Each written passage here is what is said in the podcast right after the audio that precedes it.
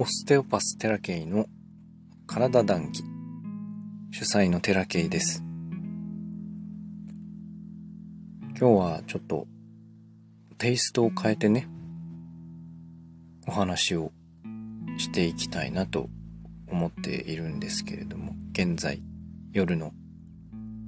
11時半。子供たちも妻も寝てしまったので私が一人で。まあ勉強と言いますかしていたんですけれども今日はいつもとちょっと違う雰囲気で何かねお話ができたらなと思っておりますけれどもまあ、これも一つのチャレンジと言いますか、していきたいなと思います。腰痛の原因がですね、腰にないという場合の方が多いと私は感じていて、そんな話をしていきたいなと思っているんですけれども、皆さんは腰が痛くなった。として原因が腰にあるっていうふうに思うでしょうか。もちろんその痛みがあるところには何かしらの変性と言いますか不調和みたいなものは必ずあります。ただじゃあその腰の不調和というものが、なぜそういう状態になったのか、という原因です。痛みの原因は確かにそこの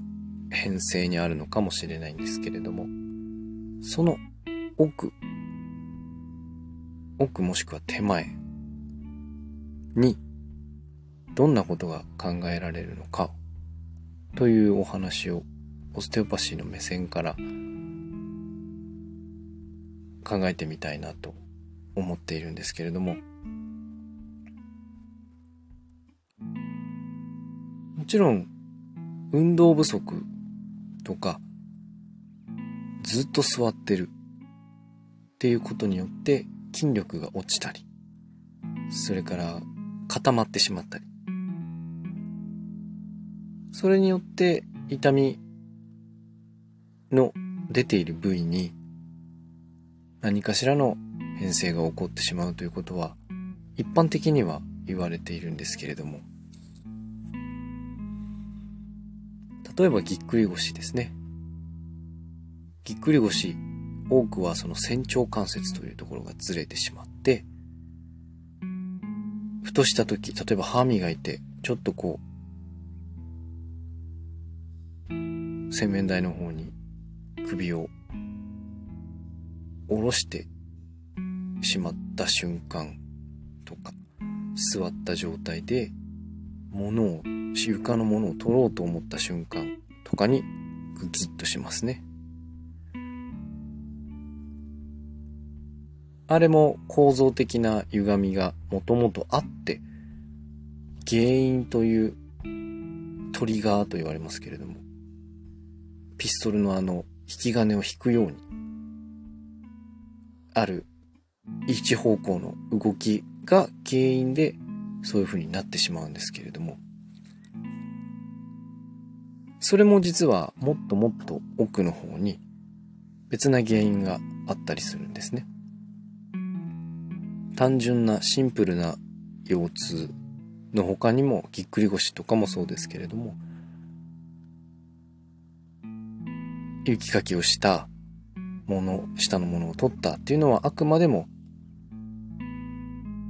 きっかけに過ぎないんですね。その奥には一つの例でいきますと怒りというものが腰痛の原因だというふうに言っているドクターもいるくらいで心理的なものですね。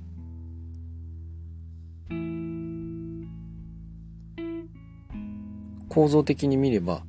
肝臓というのは怒りの臓器と言われますし、それから腹渡が煮えくり返るという言葉にあるように、小腸、大腸、そこら辺の臓器というものも怒りに対して緊張するんですね。自分の怒りというものが出てきた時に腸もしくは肝臓あたりに緊張が走ります。そこら辺が実はたくさんの膜で包まれているんですけれども、その膜の緊張がギュッとこう張るような感じなんですね。短、ちっちゃくなるような感じです。ギュッと締まるような感じなんですね。そうすると、例えば肝臓は腹膜とべったりくっついてますし、それから背中の方にですね、三角間膜といって、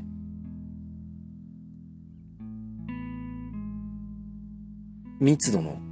濃い膜があって背中の方にベローンとこう繋がってるような形なので肝臓が緊張するとその膜を伝って腰や横隔膜のあたりに引っ張られる力が生まれるんですね。それから小腸に関しては小腸が緊張、大腸が緊張すると腸間膜根という小腸の膜が腰のあたりにベタってくっついてるんですね。その根っこを緊張させるんです。根っこを引っ張り込むような感じになるんですね。それによって腰の組織がお腹側にこう引っ張り込まれるような力が働くのでそれによって血流が落ちたりとかすることで腰痛が生まれたり。それから例えばものすごくずっと頭、思考というものをずっと使ってる人は頭でものを考えてますので頭の中が緊張するんですね。そうするとどうなるかというと頭という脳の周り頭蓋の中というのはものすごく強靭な膜で包まれているので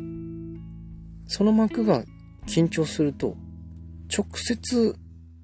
尻尾の尾てい骨の方まで強い分厚い強靭な膜というのは直接尻尾の骨までダイレクトにくっついてるんですね。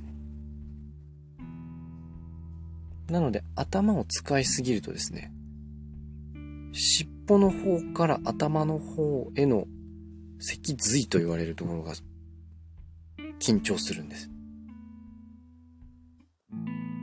それによって背骨が縮こまるような力が加わるんですね。とても微細です。とてもミリ単位で起こる緊張なんですけれども、そういう習慣がある人は、そういう細かい緊張がずっと連続的に続くので、あるきっかけでぎっくり腰になったり、あるきっかけで腰痛を発症したりということが起こりうる。なので、いつも僕はね、考え方とか感情とかっていう話をしているのは、それを置いておくことで体の緊張が緩んで痛みが減るということが体で起こりうるからなんですね。意味なくあんなダラダラ喋ってるわけではないので、何かね、こう、思い当たる節がある方は、セルフケアとしてね、何かこういう形で怒ったことを話すとか、誰かに喋るとか、それから、瞑想するなりして、頭で考えるという頭の緊張を一つ落としてあげるということを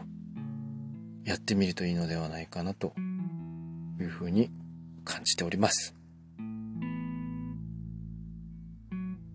今日の談義はここまでです。ご視聴ありがとうございました。